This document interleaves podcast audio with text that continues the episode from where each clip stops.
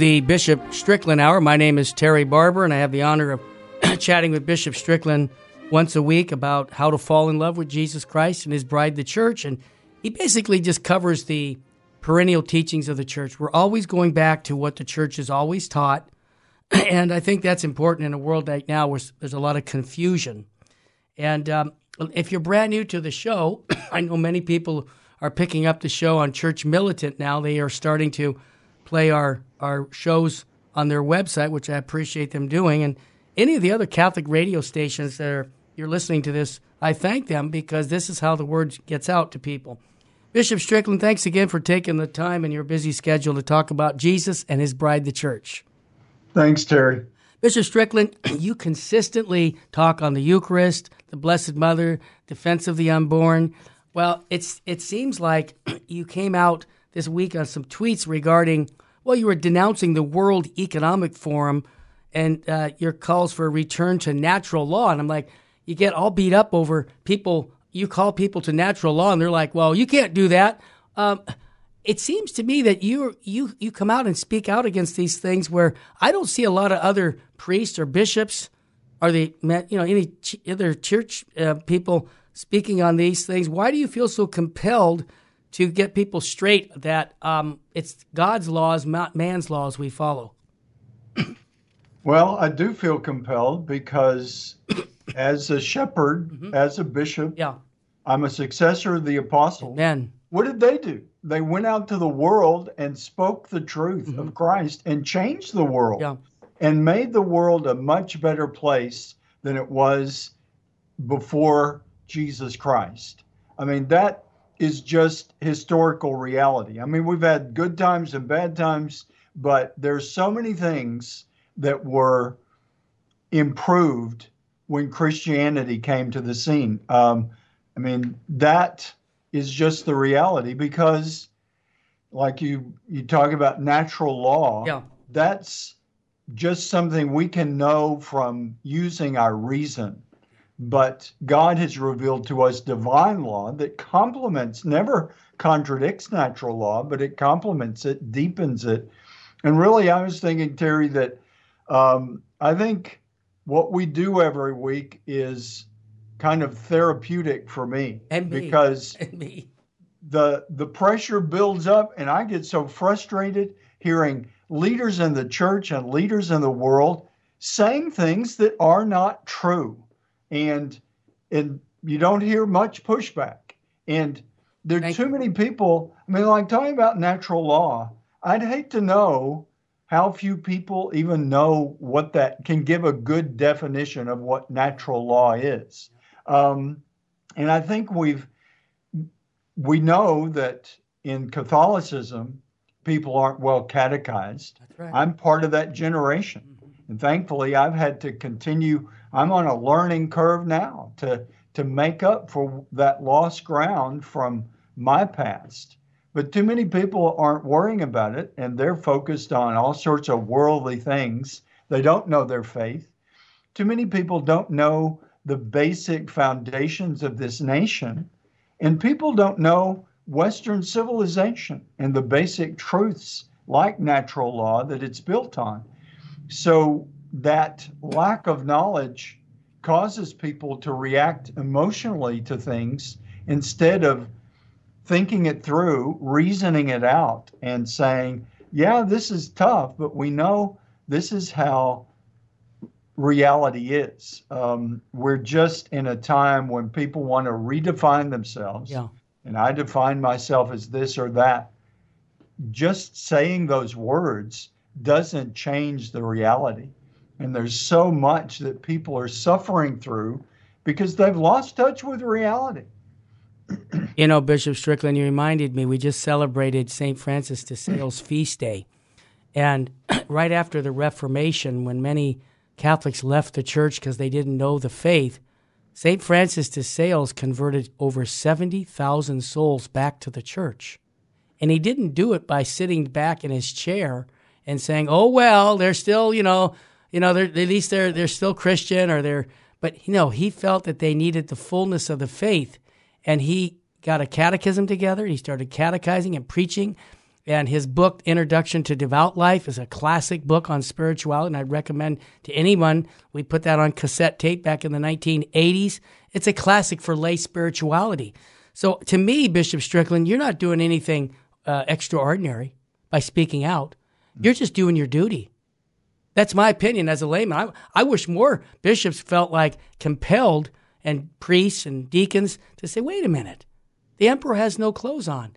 These, the world is telling us this when divine revelation says, man, God made man, a woman, and a man, and, and that's how he made them. Okay, end of story. So thank you for Yeah, and, and really, Terry, people I see all the time, people say, on whose authority do you say this? that's cute. I'm we say it on divine authority. Exactly. I mean, that's our belief. Amen. I mean, the Gospels talk about the people were astonished at the authority with which Jesus Christ spoke. Yep. And his church continues to speak with that authority. It's not human authority, it's divine authority. Amen. And that's found in the Word of God, in the Catechism, and in the established magisterium of the church. So when a church leader or some other mouthpiece speaks up and says something that isn't true, what on whose authority are they saying it? On on what authority does do we say that marriage has been redefined yeah. from what has been established by the church, the catechism, by what God has revealed to us, and by natural law? Yeah. I mean, you know, just marriage itself. Yeah. I mean, you know, there's so many things that are missing when a marriage, I mean, we just say, okay, let's redefine marriage and say two men can be married. That is contrary to the, the basic truth that we know. Yeah. If if if every marriage suddenly was same sex, then the the human race is going to come to an end because it's about procreation. Exactly. And certainly marriage isn't just that, but that is embedded in what marriage is. And thankfully, the church knows that. A man and a woman can't marry right. and say, we're excluding children. Right. The, the church says, no, that, that is a basic element of marriage. Certainly, that doesn't mean every married couple is going to necessarily have children. Nope, doesn't work and that it way. doesn't mean that a childless couple that are devoted to each other uh, are not truly married. They're absolutely truly married because they're open to marriage. But being two men getting married, they can't be open to children because it's not possible. Yeah, they can go adopt, and we see that how that goes wrong sometimes. But you know, it. We just need to go back to the truth that we know from natural law and the truth that God has revealed to us that enhances our understanding of the world of creation that we're a part of. We just and like you said, I, I, will keep speaking up. Yeah. I'm just one bishop of a small diocese in Northeast Texas. Yeah. But I'm a bishop. I'm as much a bishop as any of the largest, most populated archdioceses in the world. Yeah. Um, I'm. I have the same job. Mm-hmm. And in these days, when I speak up for my flock, if people that are hungry for the truth want to overhear it, they're welcome. Well, I give you uh, when you do that, it inspires us lay people to speak out too, Bishop Strickland. I get that all the time. There's a young man, Matthew Grinch from Malta. He was a former homosexual who found Jesus Christ in the Catholic Church. He, he was converted, and um, he was threatened with jail time fines for testifying about leaving homosexuality for heterosexual. He, he, he just wanted to. He said anyone who cares about freedom of speech should be alarmed. In other words, he was converted, so he's told everybody what I was living was a lie, and he's going to go to jail possibly for speaking the truth. And I think that not only you inspire me, but people like lay people who say, you know what, I'm going to stand for what's right and let the chips fall. I think that, that if we have more people like that in the world, I think more people would be persuaded to realize that what we're saying is right because people are willing to go to jail for the truth. Absolutely. Now, Bishop Strickland, um, I had a uh, thought that you constantly talk on marriage, and um, I know that you and Father James Martin have had uh, differences. And when we come from that back from the break, I want to talk about a tweet you put out, and some people might say, "Well, gee, you're just calling them out." Well, I mean, out of brotherly love, you know, this is to me charity. True charity is to give people the truth of Christ. And if it's your brother, I think that I said that in a tweet just recently. oh, you did? I didn't know that. to But- love, I mean, real compassion, Yeah. real charity is Yeah. the truth. It is. always is. And and so my point is, you're doing people a favor when you correct somebody, and I even say that about bishops sometimes, where I will. I've had situations to talk to my local bishop who was teaching something on Humanae Vitae. Said that we throw that out, and I say, listen, holy, listen, uh, Your Eminence. This isn't what the perennial teachings teach. You, you're, you you made a promise that you were going to be faithful, and now he didn't go it didn't go over well, but I felt compelled as a layman because I love him enough to call him to say, "Look, knock it off. What you're saying is your personal opinion, and that's not why you were ordained." And so sometimes we get that, but I think when I come back from the break, we're going to talk about a tweet with Father Martin, and this is something that again comes back down to what is marriage between a man and a woman, and we've got priests that are not preaching the perennial teachings of the church on marriage, and it's confusing to lay people. And when you come out and state the truth about it, it at least gives people the understanding that what divine revelation teaches is important. Well, stay with us, family. We'll be right back.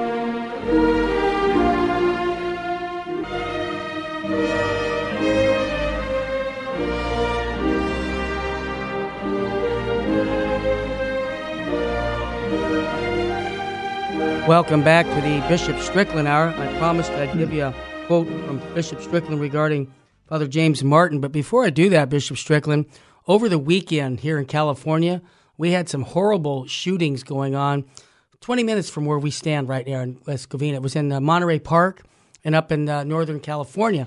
And it was senseless murders, people just shooting people in ballrooms and farm workers. And, you know, you just, people just uh, have no sacred, no, no uh, understanding of the sacredness of life. And I made a comment, I want to get yours. I believe that uh, my son and I were up together this weekend, and he said, Dad, when you can kill unborn babies and think it's okay, then what's stopping you from killing adults? That you know, life is not sacred anymore, so this is going to happen. Do you, do you think he's onto something there, Bishop Strickland? Absolutely. I've said that all along that we, the Catholic Church teaches the truth that from conception to natural death, every life is sacred. And when we uh, attack most innocent life shortly after conception, we're, as, as popes have said, and many people have said through the years, when an unborn child is not sacred, no life is sacred. And sadly, we're seeing that more and more with senseless atrocities. And it's it's tragic for all humanity.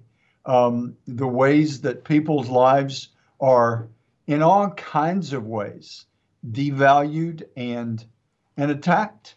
Yep. But if we're going to allow it for the most innocent, Yes. sadly, we're reaping that for every person to be vulnerable Yeah. to that kind of senseless violence. Well, you're right, and I that's how I see it too. So now I'll get to the James Martin tweet. He said uh, regarding Pete uh, Buttigieg, he's legally married. Uh, you said, but it's a, a legal fiction. This I actually say the Catholic League said that, but here's what he said: Surprised this got so much attention. Like it or not, Pete Buttigieg is legally married. you may disagree with same-sex marriage or not, but Pete is married in the eyes of the state and his church as much as anyone else is. To claim otherwise is to ignore reality. Can I say something? Reality? What is his idea of reality? I, I want to hear what your thought is because that, that, that tweet, I'm looking my scratching my head and going, what planet is this man on? Yeah. Well, it is interesting the word reality is used because the reality is Yeah.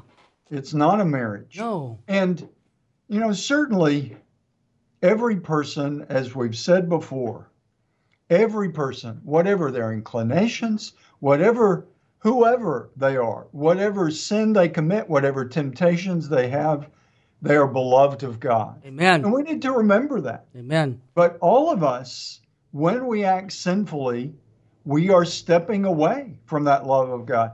God still loves us as sinners, but because He loves us, He calls us to repent. Amen. And there's too much of a message of no need for repentance. Right. I mean, frankly, telling Pete Buttigieg that, oh, you're married, that is telling him to continue living what the church says is an immoral lifestyle. Right. Presuming that he has a sexual relationship with the man he calls his husband. Yeah.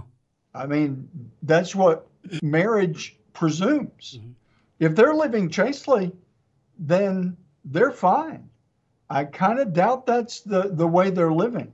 Yeah. But that's what the church would say. That's right. I mean, for, and of course, you know, that's not marriage, but it's just, it all becomes so convoluted and it, it really isn't complicated.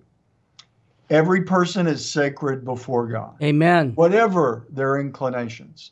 It's when we act that we either act in virtue or in sinfulness. Yep. To ignore that distinction, which is what's promoted when it comes to those with a, a homosexual inclination, to promote that, well, they can act on that and it doesn't matter. They don't have to repent. I mean, here we are as we're recording this, it's the conversion of St. Paul that we're celebrating. Right, exactly. And there's so many in the church that are acting as if no conversion needed. I mean, we need to go back and tell St. Paul, you don't need to, to turn around. I mean, and basically, he was on a path of totally denying Christianity mm-hmm. and trying to destroy it. And he was converted. He he had a change in his path in life. Mm-hmm.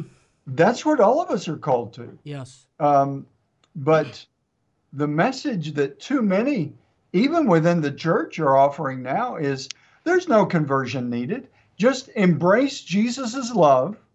Jesus loves you. Absolutely, he does. But he, he himself calls us to repentance. And it's just, it's not reality to say, well, I don't have to change. I'll I'll be doing exactly what I'm doing. I mean, it's just an illogic as much as anything. Yes. Imagine St. Paul being knocked down Mm-hmm. by this flash of light and saying, "Okay, Jesus, great to meet you, and I'm not going to change a thing I'm doing. I'm going to continue to persecute the church Yeah. that you've established." That's the logic or the lack of logic that's being promoted. I don't need to change. I don't need to change my actions at all. I just embrace Jesus' love and go and do whatever the blank I want to do. And that's that's what's being promoted by too many. Instead of saying a change of direction, uh, a, a, a real conversion is what's called for. Yep. What I, I like to say is we're all converting Catholics. Mhm. I mean, every day we need to convert more deeply. Amen. And anytime we say we've arrived and I'm as holy as I need to be, that indicates we're a long way from the virtue that we need to embrace. And it's not just about the absence of sin. If we can get to that point, which we can't, Yeah. but even if we could, we need to start acting virtuously Yeah. even if we were able to eliminate all sin from our lives, we have to act in the truth, to act and care for those in need. I mean, that's what Christ is saying all the time to to not just St. Paul, but to numerous saints. Right. You've got to care for the least. And we go back to to abortion, the the least are the unborn child, but Yeah. there are plenty of least in the world. And yes, we need to care for the poor. We need to demand the, the rights of others. But to pretend that we can embrace the message of Jesus Christ but not change a thing about what we're doing, that's just not the gospel. Amen. It's not what Jesus said, is not what the church has proclaimed. And as somebody pointed out, Tell me. Um, you know, it's it's sort of ironic that you know I know growing up myself and even in the seminary years, people say, "Oh, the Catholic Church is so obsessed with sex." Yeah. Mm-hmm. The whole world. I mean, sadly, people's whole definition of who they are Yes. is built on their their sexual inclination. Yeah. There's a whole lot to life beyond that. Of course. And we seem to have forgotten that as a culture. It's all about what's your sexual orientation. And it that just distorts the the beautiful human life that God wants us to live.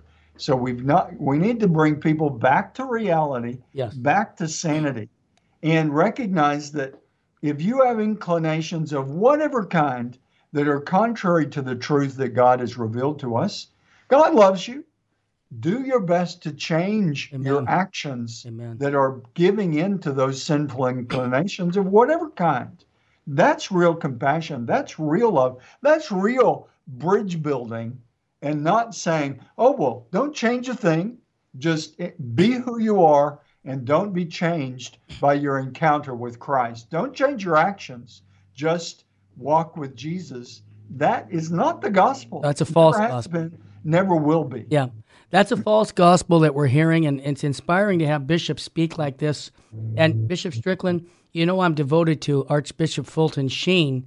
And back in the, this is kind of like what was going on. You and I are old enough to remember we were kids in the early 70s, but there was a lot of confusion going on in catechesis. And Bishop Sheen made a statement that I thought should make some bishops a little uncomfortable, but it, it made us as lay people, um, you know, be, um, be comfortable with it because he said this back in 1972. He says, Who's going to save our church? Not our bishops, not our priests and religious. It's up to you, the people of God. You have the minds, the eyes, the ears to save the church. Your mission is to see that your priests act like priests, your bishops like bishops, and your religious act like religious. Now, Bishop Strickland, I would think that for some bishops today, hearing that, uh, would say, "Who the heck is Bishop Sheen? Why is he? Why is he telling lay people they're just making my life a little bit more miserable? Why don't they just keep their mouths shut and I'll take care of business?" But it seems like Bishop Sheen is saying to us lay people, we need to be part of renewing the church by calling our priests and bishops to fidelity to these perennial teachings. What What are your thoughts about Bishop Sheen's comment? Absolutely, and and I what occurs to me is he's he's really talking about what the church teaches. Mm-hmm. We are the mystical body of Yeah. Christ. Amen. That's what the church is. Yeah. So we all have a stake in this. We all have a responsibility. Certainly, as a bishop, I have a great responsibility to take care of the flock of the Diocese of Tyler and to speak the truth. Yeah. As I promised, to guard the deposit of faith Yep. to, to hold the truths of the church and to make sure that they're lived now as fully as we can in God's mercy and passed on to the next generation. So I think what Archbishop Sheen is talking about is who we are. Yeah. We're the mystical body of Christ. Mhm. When one of us fails to take up that responsibility, we're all diminished. And and I can say as a bishop, very often the priest and the deacons and the lay people that I work with Mhm. Humble me and encourage me and inspire me Yeah. to be a better member of the body of Christ. Yeah. Yes, I have the responsibility and the position of a bishop, but you have the responsibility and the position of being a dad and a husband and a grandfather. Right. That's a great responsibility as well. We have to do it mutually together. We can't just say, "Oh, it's your job or your job." It's it's the job of all of us from our baptism. We're all baptized priest, prophet, and king, and we need to remember that and seek to to live that as fully as we can with humility, but always doing our best to repent and live the good news as we're called to. Well said. I think of a statement I mentioned last week. You cannot have love at the expense of truth. And I think that that's what you just basically are pointing out. And again, it's helping bishops, it's helping the lay people to hold ourselves accountable to the perennial teachings of the church because that's how we're going to be judged. Stay with us, family. We've got a great quote from Pope Benedict XVI when we come back.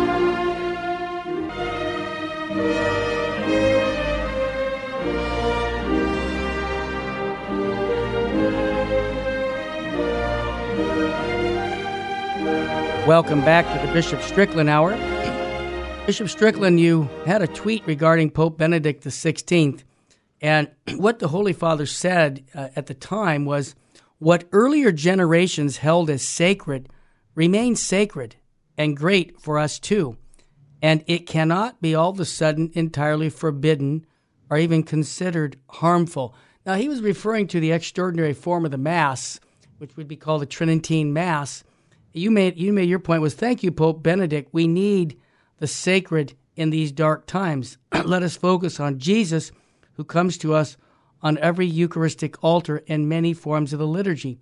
They are part of the Latin rite. Before you respond, I just want to make a point that there's 22 rites in the Catholic Church, and um, the you know there's expressions of the liturgy. I have the Melkite, I have the Maronite here, and they're beautiful liturgies, and they don't take away from your Latin rite.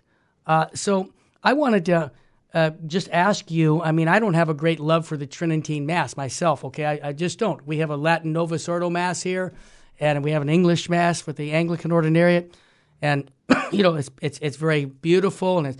You know the, the liturgy. You know the Novus Ordo Mass can be done in such a reverent way, but sometimes uh, you see it done with lots of liturgical abuses. So I just wanted to ask your take on what Benedict said about what we call the extraordinary form of the Mass because there are some in the church who are putting restrictions on it, and they almost, there's talk about now having it actually be forbidden to be celebrated, which doesn't make any sense to a layman like me. Your thoughts?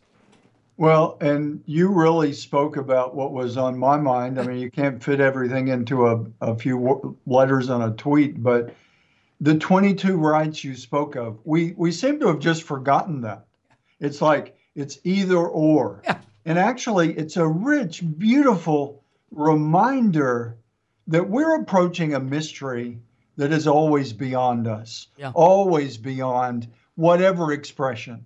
The most people who love the Latin Mass, a glorious pontifical high mass with the most glorious choir, yeah. it still pales in comparison right. to the reality that we're approaching beautiful, but it doesn't exhaust the great mystery that is God's love and the sacrifice of his son, Jesus Christ, that is what the Mass is about.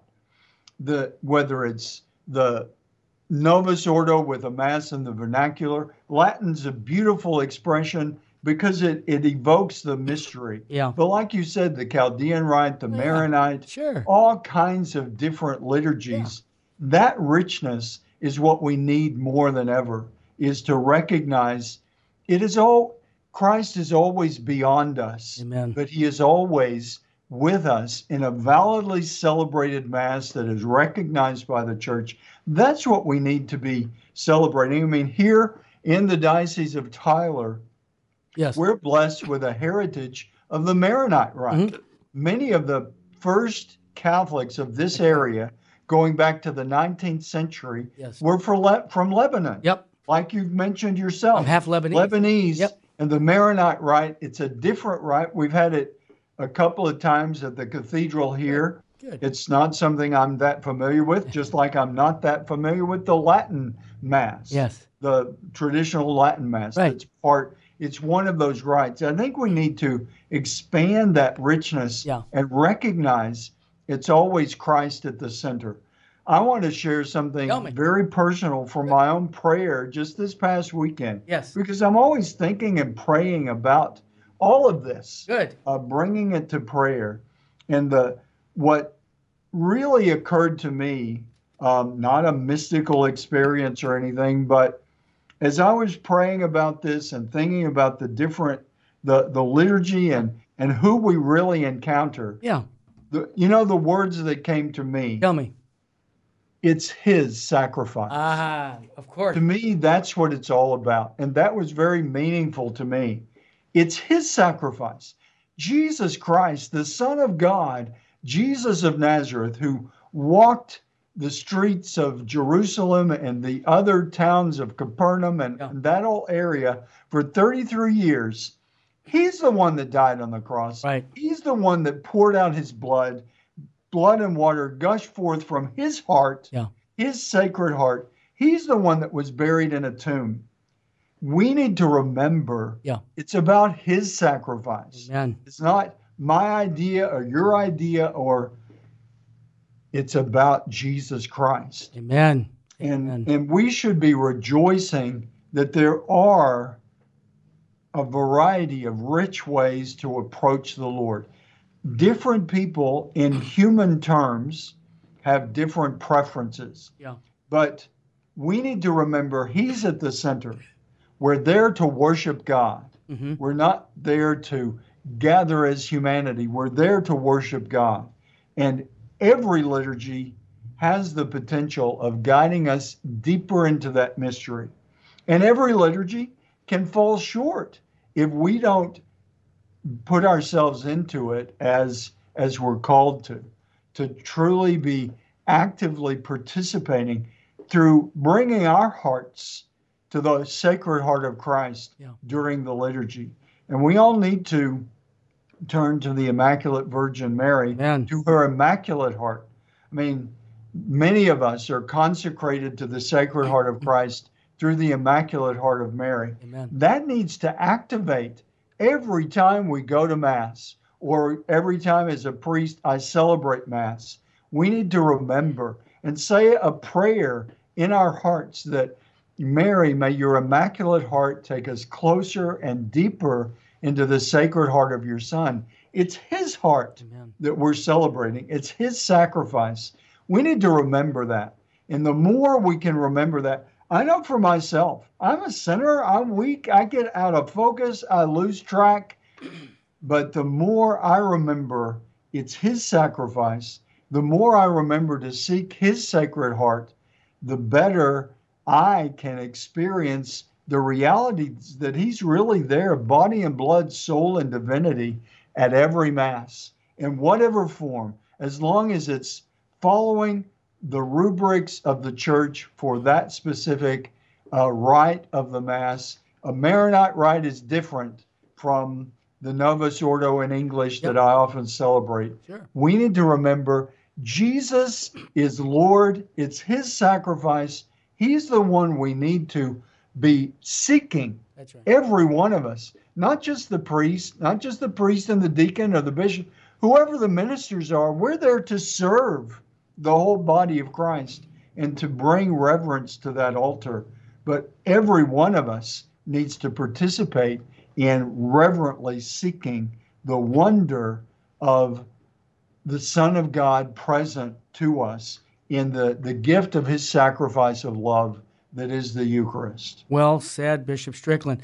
I wanted to uh, mention that uh, Joe Biden, our president, Joe Biden, Catholic, did something again that's consistent, unfortunately, with his position on killing unborn babies. I'll just say killing unborn babies because that's what it is. On the 50th anniversary of Roe versus Wade, uh, President Biden, Catholic, you know, baptized Catholic, who we pray for because we want to see him get to heaven, but he said this that uh, we should be celebrating the 50th anniversary of Roe versus Wade, which is promoting the killing of innocent life, which is tragic that he would say that. He said instead, MAGA Republicans uh, officials are waging war on women's rights to make their own health care decisions. But this fight isn't over, and he's doing everything in his power to help kill unborn babies. And I think Bishop Strickland, you tweeted, I said, I mean, the, the fact that he's Catholic in doing this, I feel like we got an obligation to pray and make reparation for this because he can't be a Catholic in good standing in doing this. So you you tweeted whatever he claims President Biden is aggressively denying his Catholic faith, denying the values of life of the unborn child, uh, vi- vigorously murdering innocent children is not health care. Abortion devastates women. We must care for them both.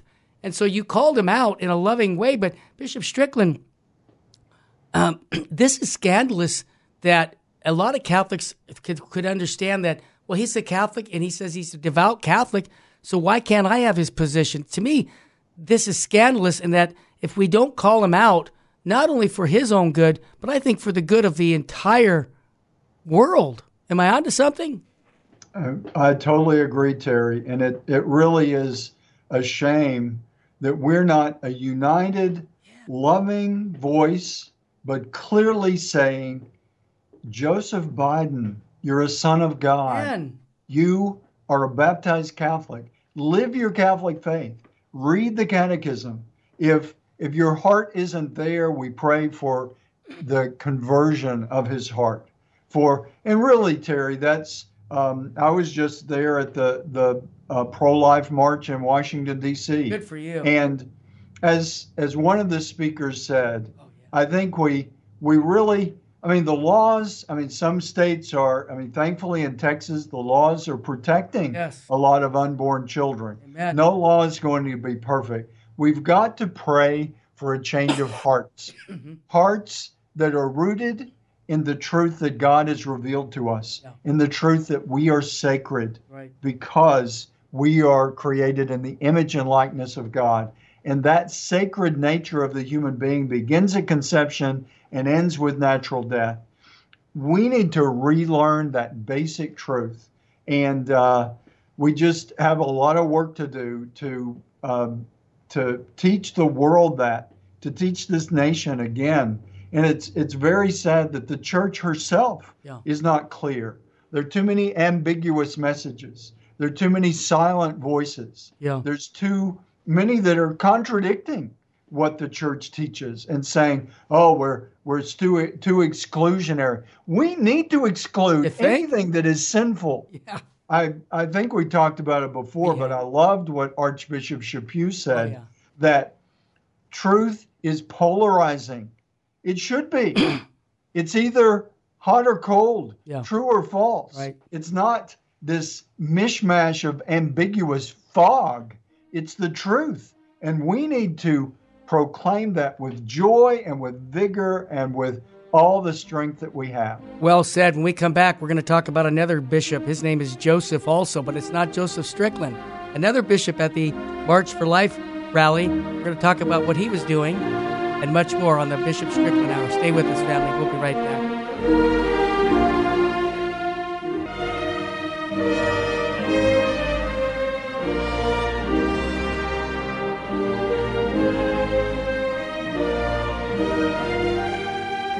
Welcome back to the Bishop Strickland Hour. Bishop Strickland was at the March for Life. I watched some of the EWTN uh, videos of the presentations that were given. I was moved by one of the Sisters of Life sister who has Down syndrome. I have to be honest with you, I was in tears. It made me cry to see her preach the gospel of life to a world. I mean, that was just so moving. And then, of course, Jonathan also gave a beautiful uh, speech. He's been in our studio. We knew him in Los Angeles when nobody knew who he was. Uh, a great young man. I, he's a great man who loves Fulton Sheen. he played Jesus in the Chosen series uh, of television. But he gave a, a wonderful uh, speech about life. He quoted St. Padre Pio. But I wasn't there, Bishop Strickland. Why don't you tell us what your experience was at the March for Life?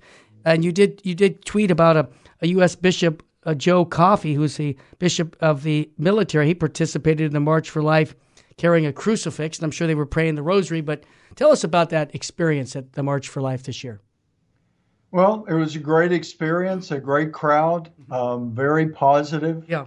and uh, just the joy of having the, the freedom and the opportunity to speak up for the sanctity of the life of the unborn. As you mentioned, there were some great speeches um, and just a great atmosphere. Many young people, Good. um, not you know older people, younger people. It was it was quite a a, a march that lasted um, probably more than two hours. Wow. Um, not not moving real quickly, Yeah. but a large group of people and just a joyful atmosphere and an opportunity to. And I think we what I emphasize is to be grateful that we still have the freedom to do that. Um, Yeah. as we speak, this Mark Houck is on trial That's right. for speaking up about the sanctity of life. Yep.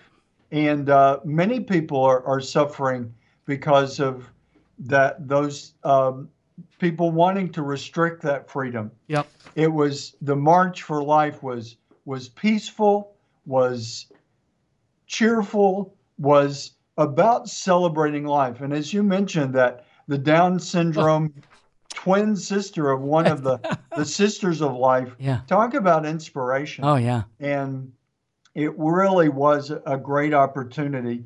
And I think there's a, a parallel there with a lot that we're seeing the, the question of what we have to relearn some basic distinctions in our society. Mm-hmm. The state declares things legal or illegal.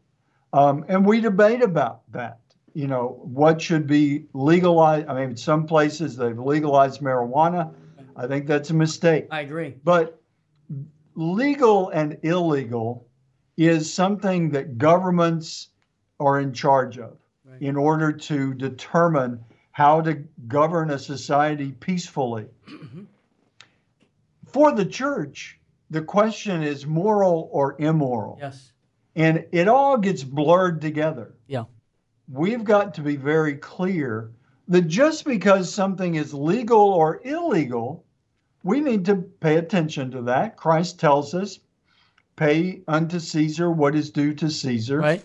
But so, yes, laws are there to help govern us peacefully, mm-hmm. to keep things moving smoothly. And that breaks down uh, when people are ignoring the laws, which sadly happens too often. Yep. But what? there's a blurring of what saying something is legal or not. Yeah. That's different than immoral or not. We know the killing an unborn child is immoral. Right. Is sinful, is evil. Yep. And we the laws go back and forth on that. We live in a country now where some states say it's legal, some say it's not. Um, there, there are ways to obtain an abortion chemically or, you know, in other ways besides the surgical abortion of, of what's called a procured abortion that in many places is illegal. Other places like California, sadly, where you are, say, come one, come all, we'll pay for your ticket to come and murder your child here. So we need to pay attention to that distinction. Legal is one thing. Yes, moral. Moral is a whole other thing. Absolutely. And it's being convoluted now with the whole question of marriage. People can say they're legally married, and there there's certain things that go with that. But is it a moral union? Yeah. That's what we have to make the distinction. The church is about proclaiming the truth of morality because ultimately, no civil law is going to save us. Amen. In at the end of our lives, it's the moral law that God has given us, beginning with the Decalogue, the Ten Commandments, and all the laws that flow from that. And I mean, one of those laws is "Thou shalt not kill." The other one, of, another one of those Ten Commandment laws has to do with "Thou shalt not commit adultery." Right. And you might define that narrowly and say, oh, that's all that talks about.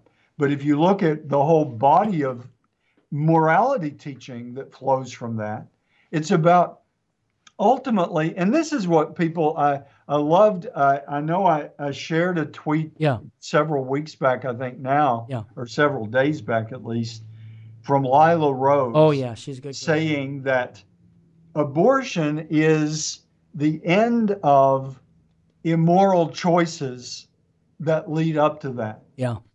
The the morality that the church teaches that people laugh us out of the out of the yeah. street and and try to attack, but it's the truth. Yeah. The way God has made us, the only moral way for our sexual lives to be lived out is a marriage between yep. a man and a woman for life, in the commitment of life, and open to children. Yeah. That's the basic definition. That's what God has given us. That's what marriage is.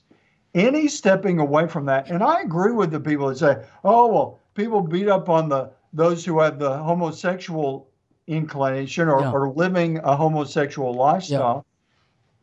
God sh- really shares with us Mm-hmm. in His teaching that flows from Scripture and from the Catechism and all the fonts of truth that the church has available to her hmm that the man and woman that are just, you know, having a one night stand Yeah. or just meet in a bar and go then have have a sexual relationship. Mhm. Yeah, they're as immoral Of course. as the two men or the two women. hmm God doesn't say one is less immoral than the other. No. I mean, immorality is immorality. Yeah. And we need to, to remember that.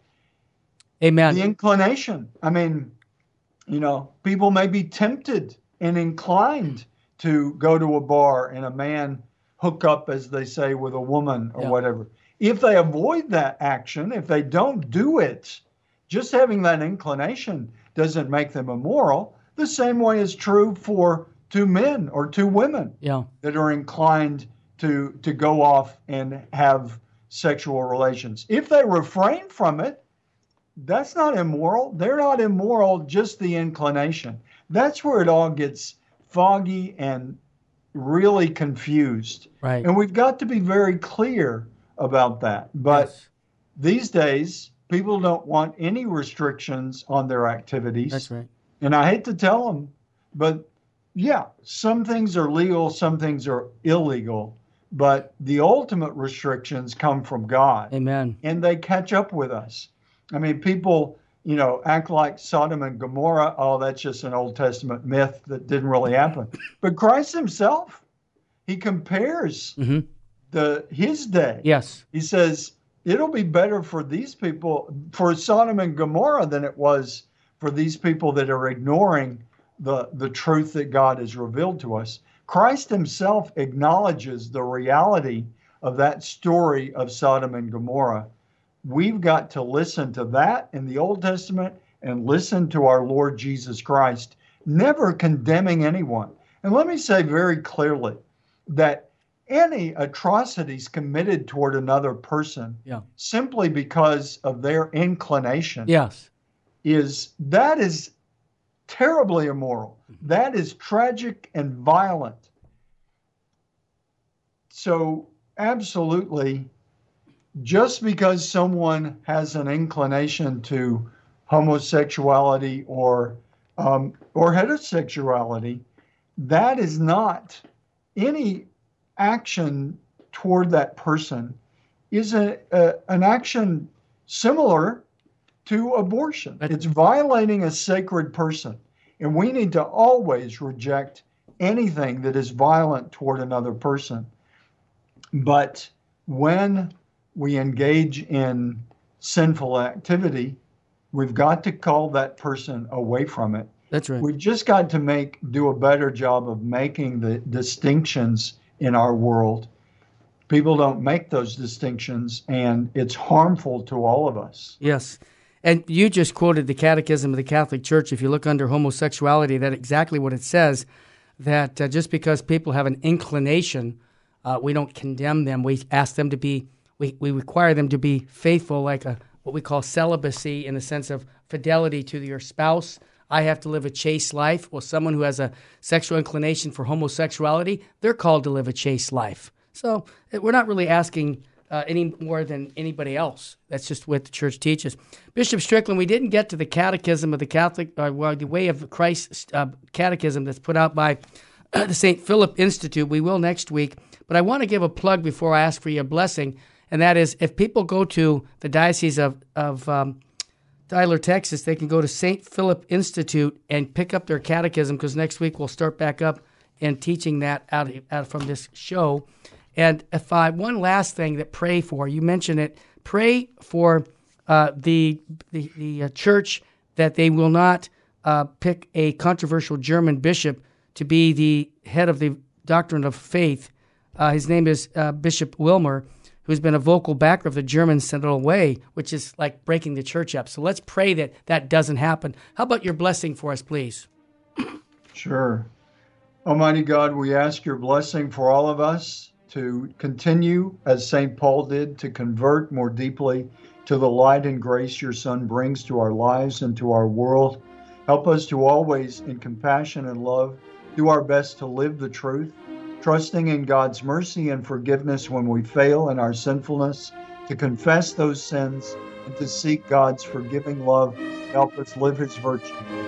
We ask this blessing in the name of the Father, the Son, Thank you so much, Bishop Strickland. I want to remind everyone you can listen to all the podcasts by going to Virgin Most Powerful Radio, uh, and that way you can download the app and listen to all of our shows. Thanks again for supporting us here at Virgin Most Powerful Radio. May God richly bless you and the family. Till next week, we'll look forward to chatting with you next week on the same station, same time. God bless you.